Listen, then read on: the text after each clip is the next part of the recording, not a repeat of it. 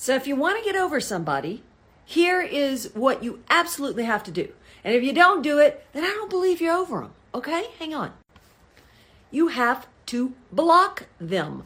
Block their number, block them from all social media, and if somehow they make another account and they pop up and then they try to contact you, block them again.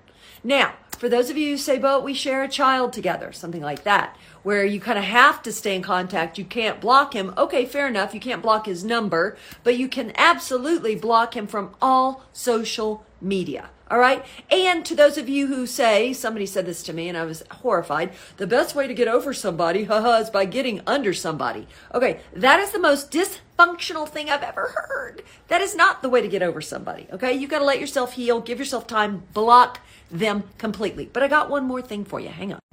Here's a bonus if you've made it this far.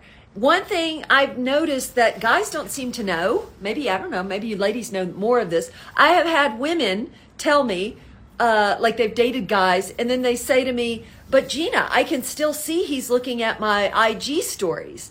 And I guess you guys do not know sometimes.